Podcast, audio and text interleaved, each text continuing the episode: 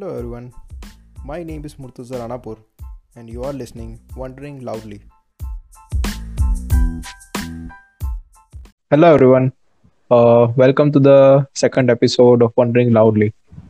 So again today I have with me uh, my dear friend Prashant Lohana. Hi Prashant, how are you? Hi Murtuza, I'm fine. How are you? I'm great. So Prashant, uh, today we are going to wonder about democracy. हाँ So are you excited about it? Yup actually काफ़ी time से मेरे mind में ये question था about the you know kind of governance government system which we follow क्या ये सही है? Is it the only way to do things and what can be different alternatives or how can we improve this so i'm very excited about this particular episode Yeah, so why don't we start with the definition of democracy? okay so You know, textbook, democracy- textbook definition. हाँ democracy का text book definition तो देखा जाए तो it comes from two words demo means जो people है and cracy means power so it's basically the uh, rule of the people or the power uh, of the people. Uh, that is the technical definition of democracy, but in today's world, it can also mean the power of the majority. Hmm. Hmm. Majority or another way we can say that democracy uh, is a term for a government which is for the people by the people and of the people so so, Prashant introduction में तूने democracy के alternatives की बात की थी तो बता सकता है क्या क्या है टाइप ऑफ़ गवर्नमेंट में uh, मतलब uh, काफ़ी सारे ऑप्शन होते हैं।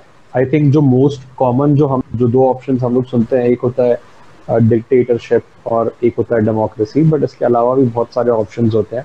Things like autocracy technocracy noocracy मतलब बहुत सारे डिफरेंट फॉर्म्स ऑफ़ पावर हैं गवर्नमेंट्स हैं. In fact even in democracy काफ़ी सारे अलग ऑप्शन होते हैं. There is something called totalitarian democracy liquid democracy social democracy liberal democracy इसमें भी बहुत सारे अलग अलग टाइप्स होते हैं. अब उनके डिटेल में तो मैं नहीं जाऊँगा but I think it's important for us to understand the pros and cons of different types of ruling so uh, जैसे अब मैं तुझसे अगर पूछूं कि what do you think are the pros and cons of the current system which we are using which is democracy So I'll start with the pros, which is uh, free and frequent elections and free speech, at least compared to the other systems that you mentioned.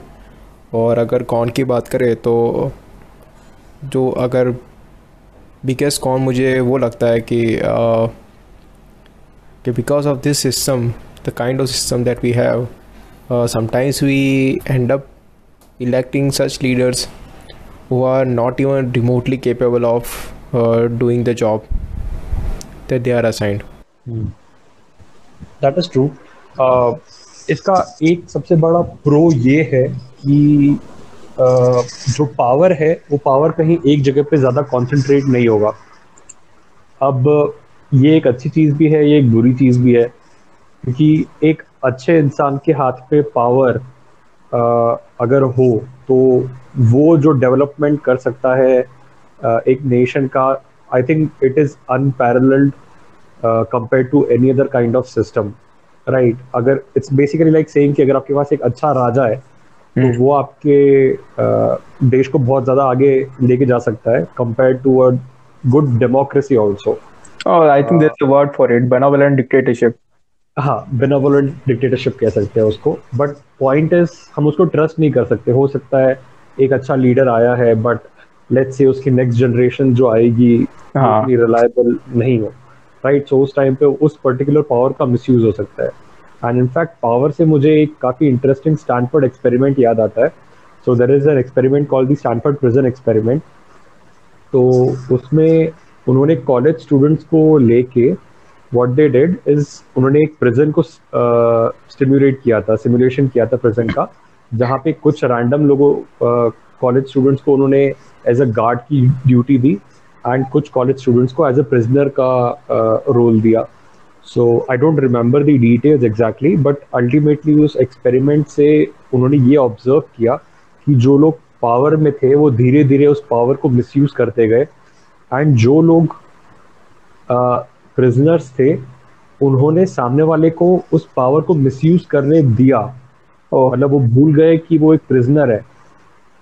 And उन्होंने अपने साथ ऐसा behaviour होने दिया जो actually नहीं होना चाहिए था।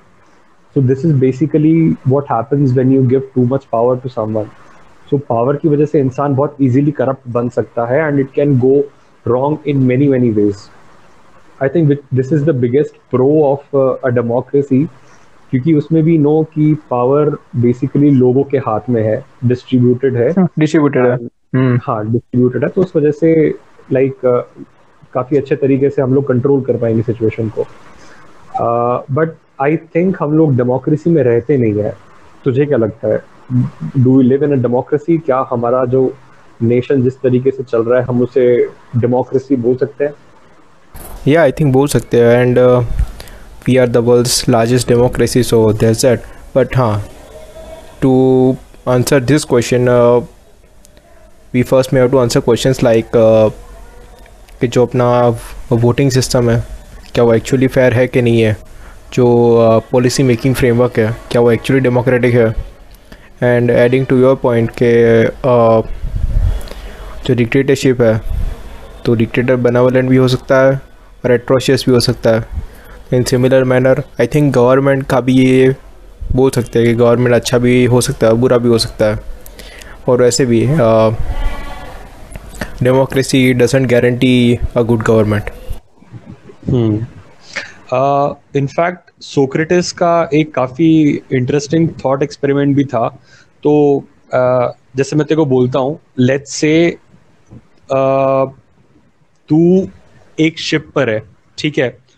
तू और तेरे बहुत सारे दोस्त लेट्स से तुम सारे इंजीनियर हो राइट एंड तुम लोग एक शिप पर हो। So let's say there are hundred people on the ship and उसमें से 90 लोग इंजीनियर्स हैं एंड 10 लोग जो हैं वो शिप के बारे में जानते हैं। There are navigators there are sailors तो 10 लोग हैं और बाकी 90 लोग जो हैं वो इंजीनियर्स हैं। राइट right, uh, अब सडनली uh, कुछ वेदर कंडीशंस की वजह से जो प्रीवियस कैप्टन था वो मर गया। And now we need to decide on a new captain जो चीज़ें कंट्रोल में ला सके। So what will happen now is because majority of you already belong to a particular type of community let say engineers तो जब election करेंगे तो the engineers will vote for engineers only क्योंकि उनको लगेगा कि मेरा बंदा कैप्टन बनना चाहिए।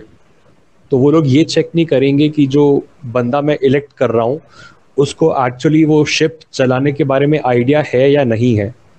राइट सो वो मेजोरिटी वोट करेगी एक ऐसे आदमी को जो एक इंजीनियर है जिसको वो लोग जानते हैं the one who is popular but the one who is popular is not always the correct person to take charge of that ship एक सेलर जिसको नॉलेज था वो शिप चलाने का वो एक ज़्यादा सूटेड पर्सन होता कैप्टन बनने के लिए एंड चीज़ें कंट्रोल में लाने के लिए बट ऐसा होगा नहीं.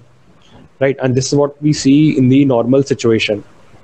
so one thing which i want to clarify is that हमेशा मेजोरिटी रूल सही नहीं होता। Okay, one thing, uh, one thing I would like to add into that is that uh, कि सोक्रेटिस बेसिकली ये कहना चाहता था कि not every one is eligible और not every one is qualified enough to vote उसका hmm. एक point वही था और and that was a reason he wasn't exactly fan of democracy हाँ। उसका ये कहना था कि if you are allowing someone to vote Who is not who has who hasn't been given the required skill hmm. so that is very irresponsible thing he hmm. he didn't believe in uh, vote by birthright true true vote किसी का birth right नहीं है ऐसा वो believe करता था हाँ I think इसका voting is also skill yep जिसमें basically let's say there are a group of kids and उनके सामने दो ऑप्शन है। एक डॉक्टर है जिसके हाथ में इंजेक्शन है और एक कैंडी पर्सन है जिसके हाथ में एक लॉलीपॉप है। तो बच्चे हमेशा वो आइसक्रीम या फिर लॉलीपॉप वाले को वोट डालेंगे। It's it's kind of similar. तो लोग लोगों में भी इतनी मेचोरिटी है नहीं कि वो हमेशा अपना सही या गलत समझ पाए। क्योंकि नॉर्मल लाइफ में आ, इतना ऑब्वियस नहीं होता कि क्या चीज़ आइसक्रीम है और क्या चीज़ एक इंजेक्शन है। इंजेक्शन ऐसी चीज़ होती है जिससे आपको इनिशियली थोड़ा सा ट्रबल होगा but ultimately in the long run वो आपकी हेल्थ को इम्प्रूव करेगी। और आइसक्रीम या फिर लॉलीपॉप एक ऐसी चीज़ है जिससे आपको इनिशियली थोड़ा सा प्लेजर होगा but in the long run वो आपकी हेल्थ को नेगेटिवली इफ़ेक्ट करेगी। तो ये चीज़ें तो ऑब्वियस थी बट ऐसी चीज़ें लोग इजीली समझ नहीं पाते हैं। एंड इनफैक्ट uh, इसमें एक और चीज़ थी uh, मैंने एक ही चीज़ नोट करी है कि जैसे हम लोग जब 18 साल के होते हैं hmm. तो हमें एक कार चलाने के लिए we have to give a theoretical test we have to give a practical test and जब हम वो पास करते हैं तब जाके हमें लाइसेंस मिलता है कार चलाने का और कोई दूसरी टू व्हीलर चलाने का राइट सो so, मुझे ये समझ में नहीं आता 18 साल होने पे ऐसी कौन सी जादू की छड़ी चलती है एक आदमी को वोटिंग का अधिकार मिल जाता है। अगर मुझे एक गाड़ी चलाने के लिए इतना प्रोसीजर फॉलो करना पड़ रहा है मुझे वो अधिकार अर्न करना पड़ रहा है तो मुझे एक देश चलाने का अधिकार क्यों फ्री में मिल रहा है? That is true I mean उसका भी सोक्रेटिस का भी बेसिकली यही कहना था। हाँ तो मेरा कहने का मतलब ये नहीं है कि हमें किसी से उनका हक छीनना है। मेरा कहने का मतलब ये है जब हम किसी को उनका हक दे रहे हैं तो हक के साथ साथ हमें वो नॉलेज देना है ताकि वो जो पावर है, क्योंकि डेमोक्रेसी का power power to rule yourself तो जब तक हम उतने मेच्योर नहीं हो जाते कि हम अपने आप को अच्छे से रूल कर पाए आई डोंट थिंक हमें इतना इजीली वो पावर देना चाहिए। अब होता क्या है कि लोग अपने आप को बड़ा मानते हैं बट अगर तुम किसी भी पेरेंट से पूछो तो स्पेशली इंडिया में तो हर कोई यही बोलेगा कि नहीं, मेरा बच्चा इतना बड़ा नहीं हुआ है, उसमें भी इतनी अकल नहीं आई है। आज भी लोग बाईस तेईस चौबीस पच्चीस साल की उम्र के हो गए हैं और फिर भी उनकी फैमिली डिसाइड करती है इसको कौन सा जॉब करना चाहिए किससे शादी करनी चाहिए। हम्म। तो जहाँ लोगों को अपनी पर्सनल लाइफ के लिए चॉइस लेने के लिए ट्रस्ट नहीं करते हैं हम देश चलाने के लिए किस तरीके से ट्रस्ट कर सकते हैं? मेरी मम्मी तो मुझे आज भी बोलती है तो भी बड़ा नहीं हुआ। You are not mature enough correct correct and इसमें एक और चीज़ है लाइक लेट्स से हम लोग सौ करोड़ की आबादी है, वोट तो वैसे हर कोई डालता नहीं है बट लेट्स जस्ट से हम लोग सौ करोड़ की आबादी है तो इन सौ करोड़ में से कितने लोग होंगे जो एक एक्चुअल रैशनल माइंड से वोट डालते हैं? रैशनल माइंड से मेरा मतलब है कि मुझे पता है कि ये वाला पर्सन मुझे ये प्रोमिस कर रहा है, इसका एजेंडा ये है, इसका पॉलिटिकल मैनिफेस्टो इसकी पार्टी का ये ये चीज़ें कह रहा है, और ये पॉलिसीज़ ये लोग लाने वाले हैं, ये बिल्स ये लोग लाने वाले हैं, ये चीज़ हटने वाली है। और दूसरी पार्टी ये ये प्रॉमिस कर रही है तो उन दोनों के बीच में कंपेयर करके जो जो बिल्स जो जो फिलोसफी मुझे ज़्यादा अच्छी लग रही है, उसके बेसिस पे कितने लोग वोट डालते होंगे? I I believe hardly one percent लोग होंगे जो इस तरीके से वोट डालते हैं। बाकी लोग वोट इस तरीके से डालते हैं कि ठीक है, ये मेरा दोस्त है, ये मेरे जानकार है, या फिर मेरे घर वाले इसको वोट डाल रहे हैं, या इसने मुझे एक दारू की बोतल दी है तो उस वजह से मैं इसको वोट दूँगा। हाँ, मैं खुद hmm. मैं खुद इस चीज़ के लिए गिल्टी हूँ। मैंने भी जब अपना पहला वोट डाला था तो मैंने भी यही किया था कि मैंने इनफैक्ट मेरे फादर गुजरात में थे एंड मैं पटना में था उस टाइम पे जब मैं कॉलेज में था।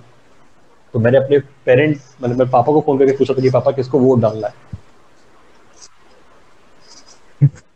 Actually my I will tell you my story of my first vote तो मेरा एक्चुअली मैंने तो एक्चुअली थोड़ा रिसर्च किया था कि मतलब क्या पॉलिसी है मतलब बीजेपी क्या प्रॉमिस कर रहा है कांग्रेस क्या प्रॉमिस कर रहा है। I read the manifesto so but आखिर में मतलब बात वही आती है कि मतलब मैंने बहुत चीज़ें पढ़ी थी which were against both of those parties मतलब दोनों का क्रिटिसिज्म हम्म। था कि ये ये चीज़ कर रहा है। कुछ ने कुछ चीज़ें गलत बोली थी तो दूसरी पार्टी हम्म। कोई चीज़ गलत बोल रही थी। तो नाउ। अभी वोट तो एक ही देना है। तो hmm. किसको वोट दैट इज़ ट्रू हमारे पास और कोई बेटर ऑप्शंस भी नहीं है दोनों के अलावा। किसी दो पार्टी होगी बीजेपी किसी एक को वोट देना है। पर वहाँ पे जाके जाके मुझे पता चला के और तीन चार पार्टी थी आधे का तो मैंने नाम भी नहीं सुना था। सभी उनको तो वोट देने का कोई चांस ही नहीं जाता क्योंकि मुझे पता ही नहीं है कि वो पार्टी कौन सी है। और उनका मतलब वो लोग क्या प्रोमिस कर रहे हैं। और रही बात बीजेपी और कांग्रेस की तो मतलब मेरा थॉट प्रोसेस वही था कि I have to give vote to a lesser evil कि मेरे माइंड में बेटर तो कोई था ही नहीं। तो मुझे सिर्फ़ वही आदमी को वोट देना था, जिसके साथ में मतलब जिसकी पॉलिसीज़ के साथ में एग्रीएबल हूँ, ज़्यादा से ज़्यादा। और आई थिंक मोस्ट ऑफ़ लोग वही माइंड में रख के वोट देते हैं। हाँ सही बात है। हमारे पास इतने अच्छे ऑप्शंस अभी हैं भी नहीं। और कई ऑप्शंस जो अच्छे होते हैं, हमें उनके बारे में पता होता भी नहीं है। तो वही बेसिकली हमारा पॉइंट है कि हम लोग एजुकेटेड नहीं है या हम लोग ट्रेन नहीं है एक वोट देने के लिए। तो वोटिंग करना itself is a skill जो हमें लोगों को सिखाना चाहिए फ़र्स्ट ऑफ़ ऑल जब तक हम लोगों को वो चीज़ सिखाएँगे नहीं, तब तक आई डोंट थिंक हमारी democracy is a true democracy I think Socrates या फिर प्लेटो ने ये भी कहा था कि every generation has to rediscover democracy तो हमें बचपन से इस तरीके का एनवायरनमेंट बच्चों को बताना चाहिए कि क्यों डेमोक्रेसी इज़ गुड क्यों हम लोगों ने चूज़ किया है डेमोक्रेसी में रहने के लिए? तो आई थिंक इसका कुछ कुछ हम लोग इसकी इवेंट्स देखते भी हैं बचपन में जब हम लोग मॉनिटर इलेक्ट करते हैं या फिर class reader class representative elect करते हैं। बट स्कूल वहाँ फेल कर जाता है लेसन पढ़ाने के लिए। स्कूल टेक्निकली हमें टेक्स्ट बुक से तो पढ़ाता है कि क्या डेमोक्रेसी है क्यों है हम लोग एक सोशलिस्ट है ने, नेशन है we are a federation we are republic जो भी बताता है। But they they fail to make us see the importance of our own votes right and किस तरीके से सही तरीके से वोट देना चाहिए। So that is one thing and second thing which I wanted to point out is democracy is a very slow thing I mean देखा जाए तो हम लोग जिस तरीके से डिसीजंस लेते हैं तो डेमोक्रेसी में the process becomes very slow जबकि if we have a good leader तो वो प्रोसेस काफ़ी ज़्यादा फास्ट होता है। अब इसके भी खुद के प्रोज एंड कॉन्स हैं। लाइक आई ऑलरेडी सेट कि पावर इतनी इजीली हम किसी को दे नहीं सकते। बट स्टिल यू नो एक सही डिसीज़न लेने के लिए इतना टाइम भी नहीं लगना चाहिए। इनफैक्ट देखा जाए तो टेक्निकली जो लीडर हम लोग इलेक्ट करते हैं, उन्हें हमें इस तरीके से इलेक्ट करना चाहिए कि हर लीडर जाके अपना एक प्रॉपर ओपिनियन डाल सके किसी बिल के ऊपर। मेरा कहने का मतलब है, अभी जो करंटली सिस्टम फॉलो हो रहा है, उसमें दो पार्टीज़ है मेजोरिटी राइट right? एंड होता क्या है, पार्टी आपको टिकट तब देती है जब आप उसकी फिलोसफी से अग्री करोगे, जब आप उसके बिल पास कराओगे। सो लेट्स से मैं एक पर्टिकुलर पार्टी को बिलोंग करता हूँ एंड जब उस बिल को पास करने के लिए वोट डालने की बात करी जाएगी तो मैं अपनी पार्टी की फिलोसफी फॉलो करूँगा। ना कि अपनी खुद की जनता की, ये जिन्होंने मुझे वोट दिया है उनकी। क्यों? क्योंकि मुझे पार्टी ने अल्टीमेटली टिकट दिया है, मैं एक बड़े ग्रुप को बिलोंग करता हूँ। तो आई थिंक कहीं ना कहीं मुझे लगता है कि जो जिस तरीके से बिल पास होते हैं, वो प्रॉपर डेमोक्रेसी है नहीं। इनफैक्ट डेमोक्रेसी की जो स्टोरी है तो वो यही था कि ग्रीस में जो एलिट्स थे मतलब एक छोटा सा जो कम्युनिटी थी, वो कम्युनिटी पूरी एक साथ मिलके डिसाइड करती थी कि हमें क्या करना है, क्या नहीं करना है। बट यहाँ पे हमारे सिस्टम में ऐसा होता नहीं है। वो जो थी वो डायरेक्ट डेमोक्रेसी थी। हम लोग एक इनडायरेक्ट डेमोक्रेसी फॉलो करते हैं, जहाँ पे हम लोग एक रिप्रेजेंटेटिव को इलेक्ट करते हैं हमारे लिए बिल्स या फिर हमारी पॉलिसीज़ बनाने के लिए। तुझे क्या लगता है इस बारे में? एक्चुअली मैंने भी थोड़ा पढ़ा है direct democracy but the thing is that के I don't think it is practical for a country like India जहाँ पे इतना पॉपुलेशन है। और दूसरा चीज़ के डायरेक्ट पॉपुले डायरेक्ट डेमोक्रेसी का तो सबसे ज़्यादा इफ़ेक्टिव कहाँ पे जहाँ पे मतलब पॉपुलेशन कम होता है। तो जैसे कि तूने ग्रीस का एग्ज़ाम्पल दिया तो वहाँ के लोग एक जगह पे गैदर होंगे। और वहाँ पे मिलके सब लोग जो भी पॉलिसीज़ है उस पर डिस्कशन करेंगे और रूल्स पास करेंगे। और दूसरा के अपन सब वहाँ पार्लियामेंट में जाके डिस्कशन कर नहीं सकते। That's why we elect leader on our behalf जो अपना ओपिनियन है वो पार्लियामेंट में जाके रखेगा। हम्म, मुझे लगता नहीं है ऐसा।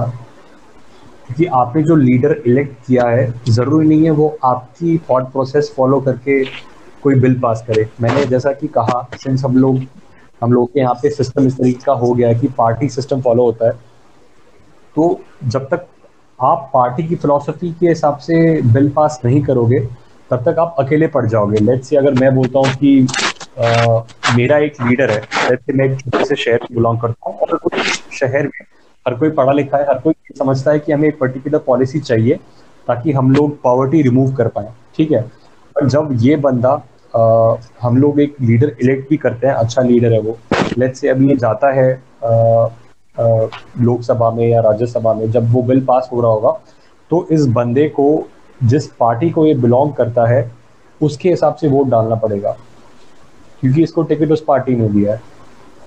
तो इस टाइप की चीज़ें फॉलो होती है, जिसकी वजह से आई डोंट थिंक जो एक्चुअल इंसान, जो जनता चाहती है, वो ढंग से एक्सप्रेस नहीं हो पाता है।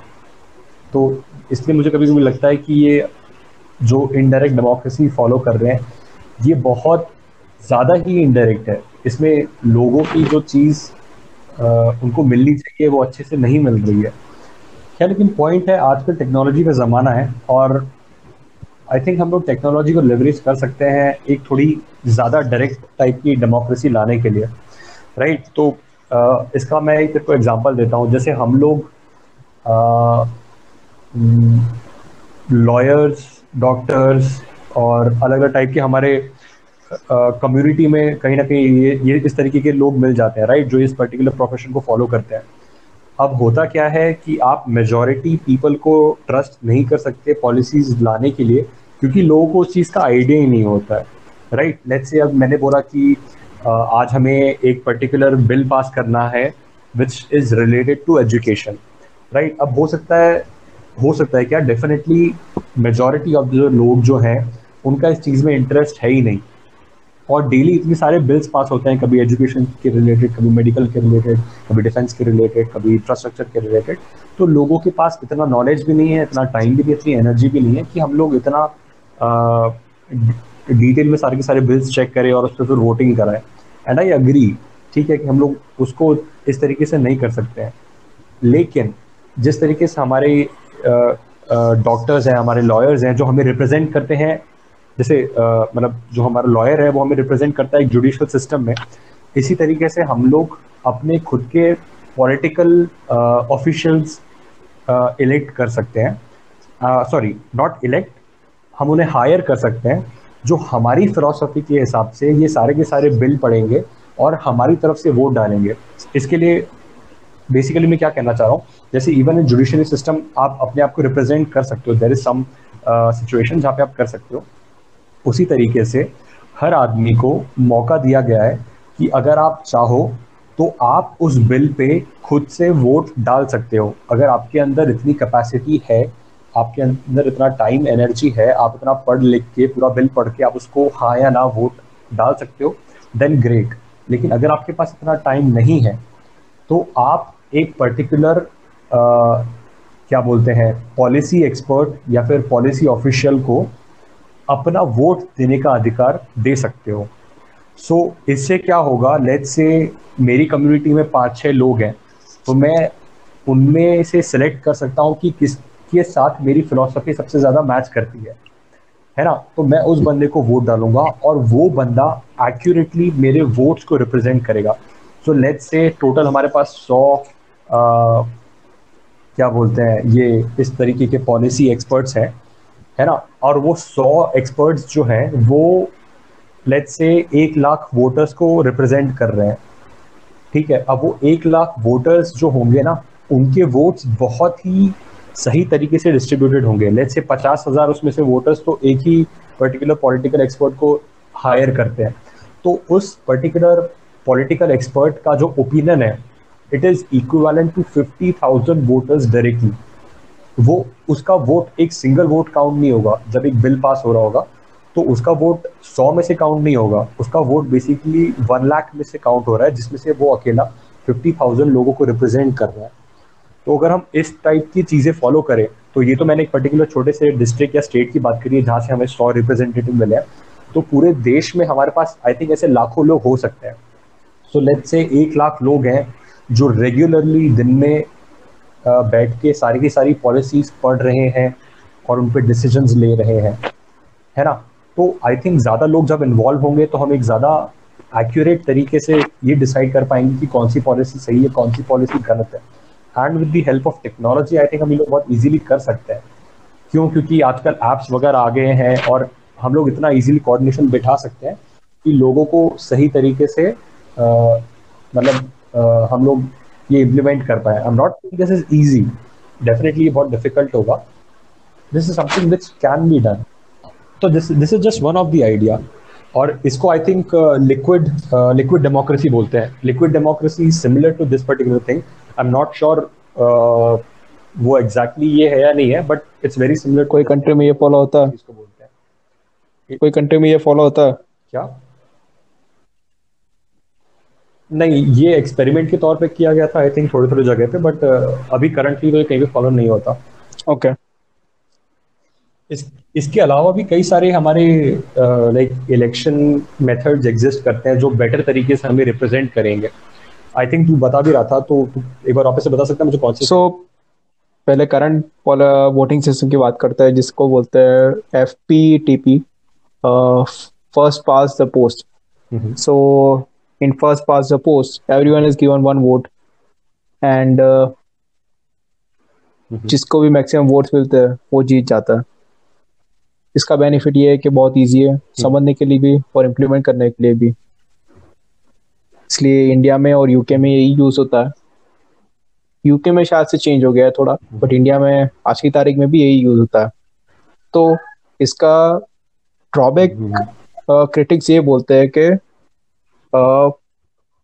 एक एग्ज़ाम्पल के तौर में ये समझाऊँगा कि लेट से छह लोग पार्टिसिपेट कर रहे हैं